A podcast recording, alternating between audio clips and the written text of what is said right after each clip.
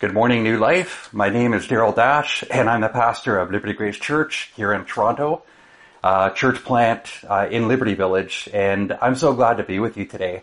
I wish I could be with you in person. I can't wait until that can happen, but it's good to be able to share the Word of God with you today by video. And if you have a Bible, I'd invite you to turn to 2 Timothy chapter 2. Uh, 2 Timothy is a, a letter written by the Apostle Paul, who's in prison to his protege Timothy, who's a leader in the church in Ephesus. And I want to invite you to read 2 Timothy 2.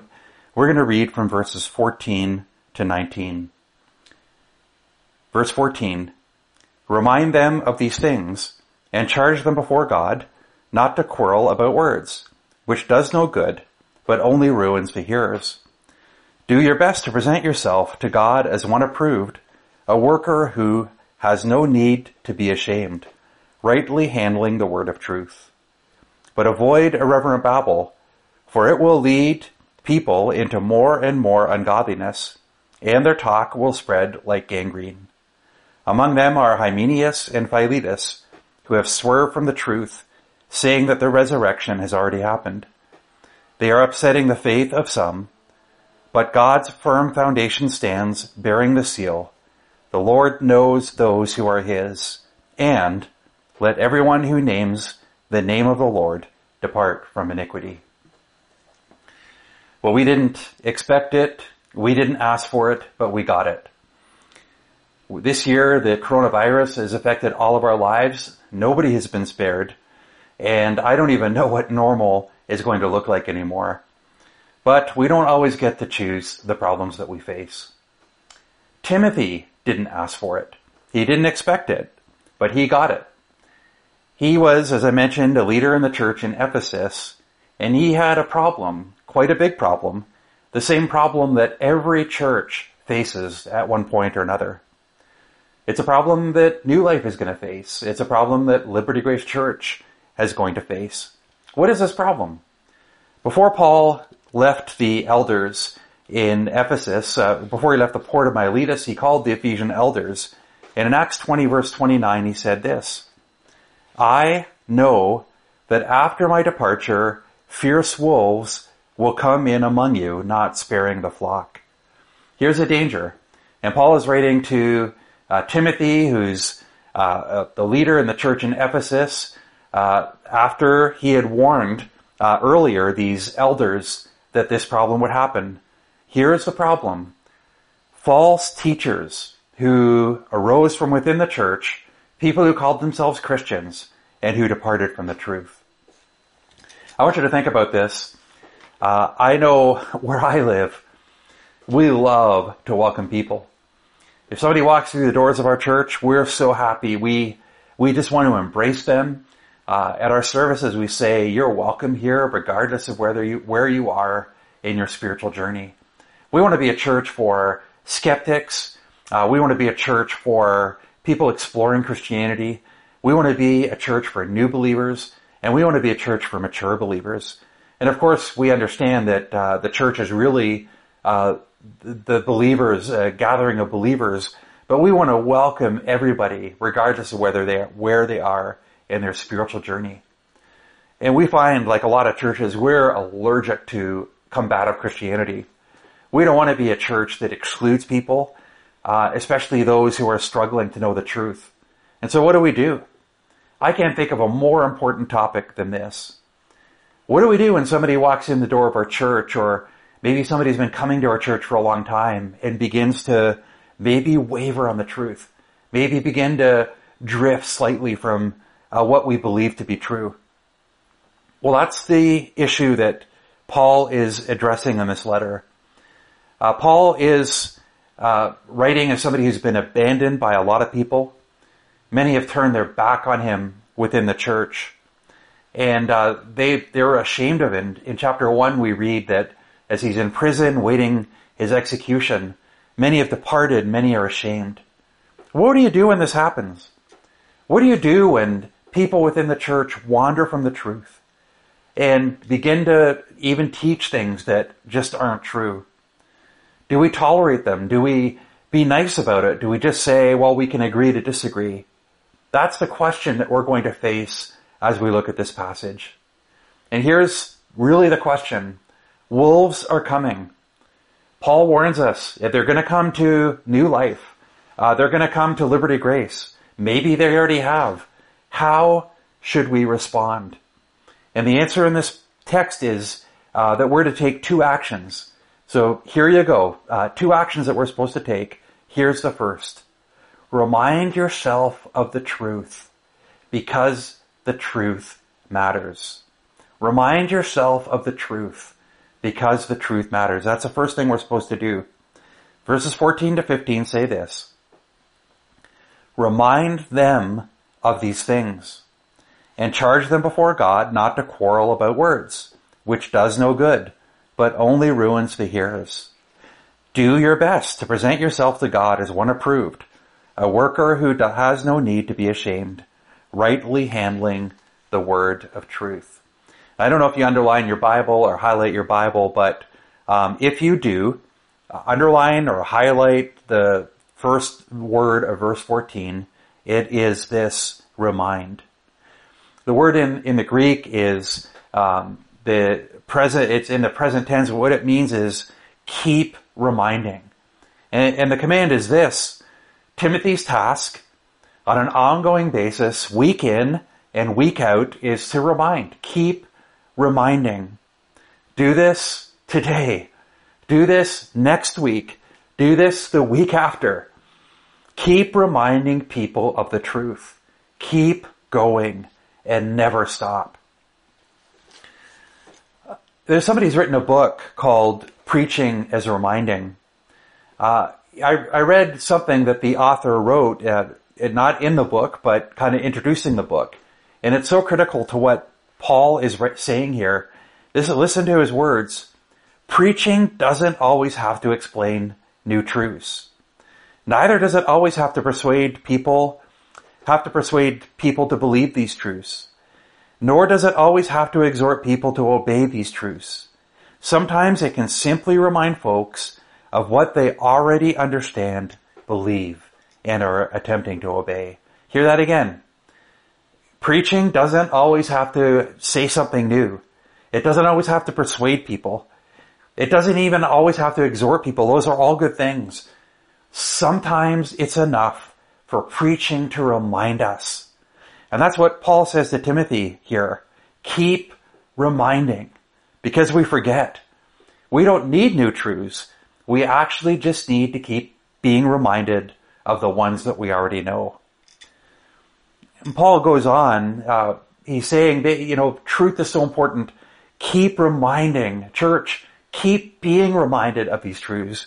But he goes on and in, he, he actually continues and he says, uh, and char- uh, charge them before God not to quarrel about words, which does no good, but only ruins the hearers. So as part of this command, Timothy, remind people of the truth. And then there's a certain group of people that I want you to warn. Well, what does this group of people what are they doing? Well, they're quarreling over words. And so Paul is saying, look, truth matters. Uh, remind people of the truth. But there are some people who just like to fight. Warn them. In the movie 1917, an excellent movie, Lance Corporal, Show, uh, Lance Corporal Schofield is given the task of taking a message across enemy lines of a secret ambush and he's supposed to deliver them to the British front lines and give the commanding officer instructions, do not go into battle. You are entering an ambush. Stand down. Do not fight. But as he's given these instructions to relay, he's told, make sure there's witnesses because some men just like the fight. Have you ever met somebody like that? Somebody who just likes the fight. I, they're not concerned for the truth. Maybe it looks like they are, but they're just picking for a fight. They're always looking for something to fight about. And Paul says, if you come across somebody like that, warn them. If you come across somebody who's got itchy fingers and a hair trigger gun, tell them to stand down. because some people just like to fight. Warn them. Sometimes there's a, a time to contend for the truth, to remind people of the truth. And sometimes there's a time to turn to people who just like to fight and tell them to stand down. You might be wondering, how do you know the difference? Uh, how do you know when it's time to remind people? How do you know when it's time to emphasize a truth? And how do you know when it's time to tell somebody, back down? Well, Paul continues and answers his question. He gives the answer. He says to Timothy, you've got to know the word yourself. He says in uh, verse 15, do your best to present yourself to God as one approved, a worker who has no need to be ashamed, rightly handling the word of truth. The image here of is a work of a worker who cuts straight. A good good pastor knows how to cut the word of God straight. The good pastor knows when to remind and when to tell people that's not this isn't the right time to fight. A good pastor knows the uh, primary issues and the secondary issues and the tertiary issues and even the fourth order issues and he knows the difference. A good pastor understands proportionality. A good pastor knows how to interpret and apply the word of God faithfully. Just as a good basketball player knows how to make that three point shot, just how a good accountant knows how to work a spreadsheet, just how a good carpenter knows how to use a skill saw, a good pastor knows how to use God's word a good pastor knows how to handle God's word. He knows how to interpret it and preach it and apply it. He knows how to handle God's word well. And by the way, New Life, you've got a pastor who knows how to do this. Don't take that for granted. Praise God for that. That's a gift from God. I want you to put together what Paul is saying in this section. And what he's saying is this. Truth matters. One of the most important things that you as a church can do, that the Liberty Grace Church can do week after week, is to keep being reminded of what's true. It's to make sure that our pastors know how to use the word well. And it's to avoid people who just like to fight. If you want to have a healthy church, we need to do this all the time. It's really, really important. Wolves are coming. They're going to come from within the church. How do we respond?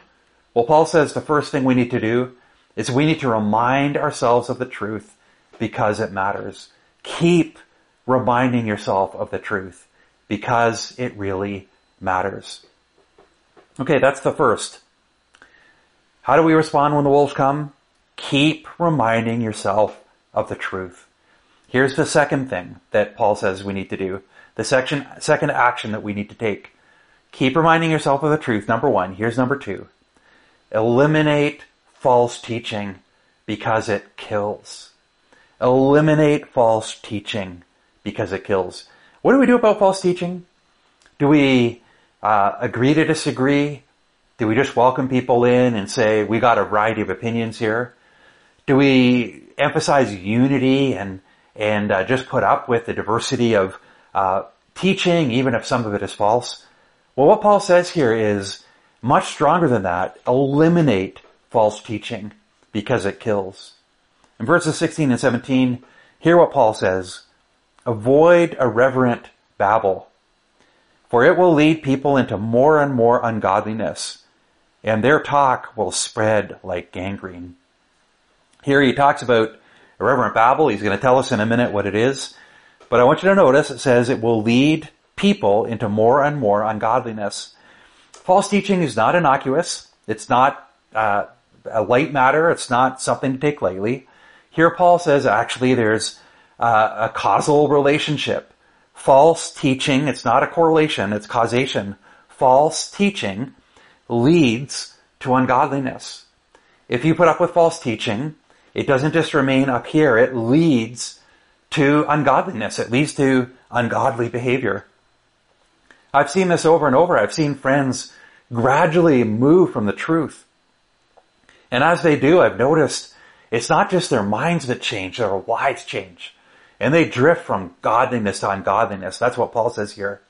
But Paul goes on and he says, uh, not only does it lead to more and more ungodliness, but their talk will spread like gangrene.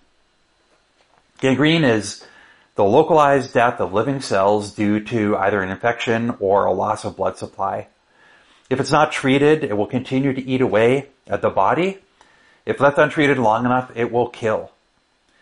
And what Paul's saying here is that's exactly what false teaching does. It eats away at the life of the church until that eventually, if left untreated, it kills the church. And so Paul's saying here, you don't mess around with false teaching. You avoid it because otherwise it will kill you. In verses 17 and 18, he actually tells us what this irreverent babbling is all about. He says in verses 17 and 18, among them are Hymenaeus and Philetus. Notice he names names here, who have swerved from the truth, saying that the resurrection has already happened. They are upsetting the faith of some. It's not the first time Paul's mentioned this name Hymenaeus. It's the first time he's mentioned Philetus. We don't know a lot about uh, him. But in the first letter, it seems that Paul spoke of Hymenaeus at the end of chapter 1. And he said Hymenaeus had, well, along with somebody else, had made shipwreck of their faith. And he said that he had handed them over to Satan, that they may not learn to blaspheme. So this is a serious matter. This is Paul saying, uh, this is they've actually shipwrecked their faith because of this false belief, and uh, he's he's excommunicated them. He's handed them over to Satan with the hope that they learn not to blaspheme, that they learn from their error. But here we get more information about what that false teaching was. Paul says here that uh, they have, are saying that the resurrection has already happened. So here's the thing: the Bible teaches that there will be a final resurrection in the future of the living and the dead. Jesus Christ was resurrected. All of us, unless Jesus comes, are going to die. And uh, one day when Jesus comes back, if we're dead, he will raise our bodies. Our souls will be united with our bodies. We will live forever uh, as physical beings with perfect resurrection bodies, just like Jesus has. And if we're alive when Jesus comes back, he will transform our bodies so that they are perfect resurrection bodies like Jesus. This is a crucial Christian teaching called the resurrection. Paul wrote in 1 Corinthians 15, Behold, I tell you a mystery. We shall not all sleep. We shall all be changed in a moment in the twinkling of an eye at the last trumpet. The trumpet will sound and the dead will be raised imperishable and we shall be changed. Friends, this is a crucial issue. This is a first order issue. This is not an area where Christians can disagree. If we lose the doctrine of the resurrection, we lose Christianity. But these two in the church argued that the resurrection had already happened. I don't know exactly what they meant. It's possible that they were teaching that the resurrection is simply an internal mystical experience that happens to your soul you know, it's not really a future hope that we have of our body being resurrected. It's something that happens inside of you. It's possible that they were uh, buying into an early Gnostic error that the body's not important and it just matters what happens in our soul. But they had made a grave theological error.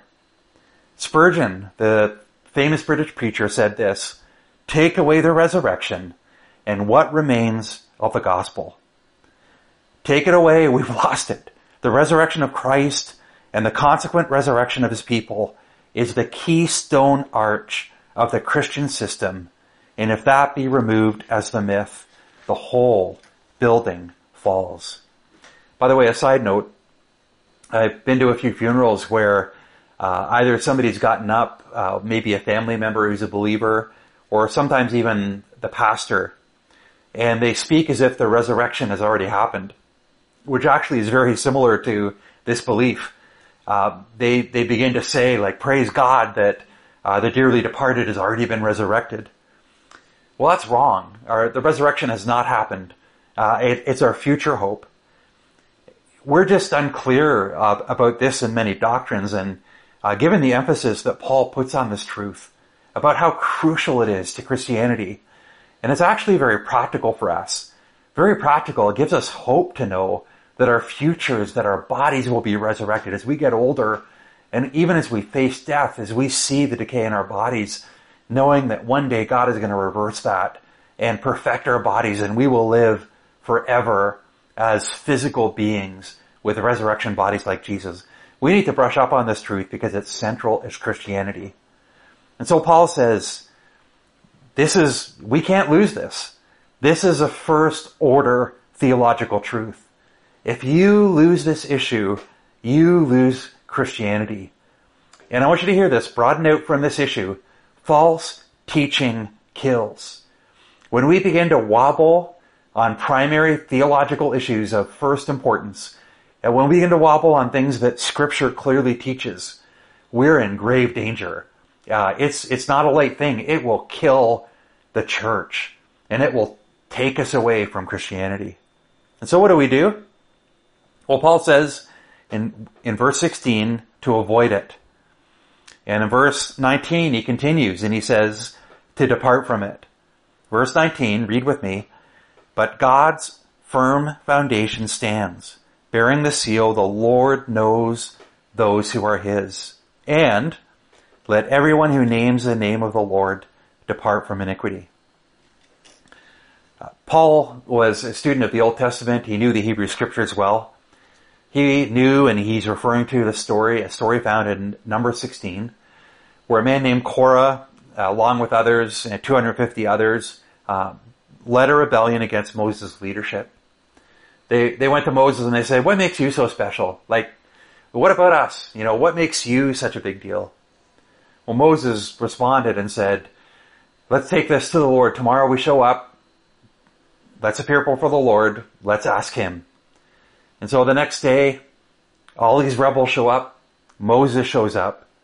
And God says to Moses, separate yourself from these rebels. Separate yourself from among this congregation that I might consume them in a moment. Do you hear that?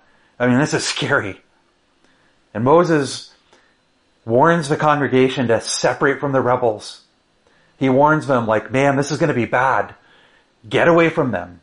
And then we read in number 16, 31 to 34, as soon as it finished speaking all these words, the ground under them split apart and the earth opened its mouth and swallowed them up with their households and all the people who belonged to Korah and all their goods. So that they and all that belonged to them and went down alive to Sheol and the earth closed over them and they perished from the midst of the assembly and all Israel who were around them fled at their cry, for they said, lest the earth swallow us up too. Can you imagine that? Here are the rebels. The ground opens up and swallows them. You're standing beside them. The only sane thing to do is to run as fast and far away as you can. Because your life is in danger too. If you stand too close to the rebels, you're going down with them. And Paul turns to this situation here, and he makes this point. Let everyone who names the name of the Lord depart from iniquity. Here's what you do with false teachers.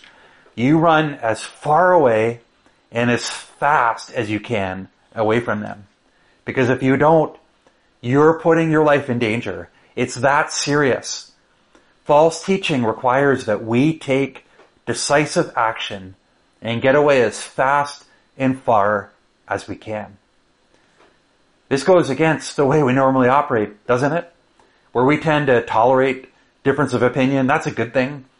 But Paul says when it comes to truth, we don't deviate, we don't tolerate, we get away as far and fast away from false teaching as we can. Matthew Cruz, a church planter in Boston, has written an excellent book called What Church Can Be. And he asks the question, what does a healthy church do with wolves? What does a healthy church do with false teachers? And here's his answer. I think it's a good one. We do not coddle them. We do not dialogue with them. We do not consider their perspective. We do not invite them to join a panel. We do not defer their ideas to a study committee. We do not suggest or recommend or propose or intimate. We silence the wolves. What do we do with false teachers? What does this passage say we should do to false teachers? We don't coddle them. We don't dialogue with them. We don't try to see things from their perspective. We don't invite them to join a panel. We don't meet them in the middle. We silence them. We get as far away and as, as fast as we can away from them. We silence the wolves. So these are the two actions that Paul says to take. What, how do we respond? Well, he says, this is what we do. Remind yourself of the truth and eliminate false teaching. Remind yourself of the truth because it matters. Eliminate false teaching because it kills. Friends, we didn't ask for the coronavirus, but we got it. We're not asking for false teaching, but I guarantee you we're going to get it. Every church does eventually. Our church will face a lot of dangers. And one of the greatest dangers that our churches are going to face comes in the form of false teachers, even from within. And so wolves are coming. Remind yourself of the truth because it matters and eliminate false teaching because it kills. As I wrap up, uh, I want to quote that excellent book again, What Church Can Be, and Matthew Cruz says this, if a church is going to be a safe and healthy place for Jesus people, we must be aware that wolves will find their way inside. And when they do, we can't hesitate about what to do. Good shepherds silence wolves. And so what about it? New life? Let's not be satisfied with shallow truth. As Spurgeon said, let's plunge into the stream of grace, immersing ourselves wholly into the life of God. Friends, let's remind ourselves every week of the truth. Let's study the Word of God. Let's major in what He says is true. Let's remind ourselves because we're quick to forget. And friends, when the wolves come, and they will, let's be prepared to silence them. When we hear false teaching, take it seriously. Eliminate it. Get rid of it. Because your health and the health of the church depends on it. Let's pray together. Father, I want to thank you for New Life Church. I want to thank you for their partnership in the gospel. I thank you for every church that loves the city of Toronto like New Life does and Liberty Grace does. Lord, we need more churches like New Life. I pray that you would bless them. I pray that even today that you would richly encourage them and give them everything that they need. And Father, I thank you that you've given them a pastor who loves the truth and elders who love the truth. I pray that that truth would be the mainstay of their life together as the church. Lord, help them to grow in their knowledge of the truth. I pray that they would delight in being reminded regularly of it. And when the false teachers come, as they inevitably will, I pray that they would know how to spot that. And I pray that they would take decisive action because the health of their souls and the health of the church and your glory, Lord, depend on it. Lord, I pray that we would glorify you in our actions. I pray that you would lead us to love your word and your truth and help us to avoid false teaching. In Jesus' name I pray. Amen.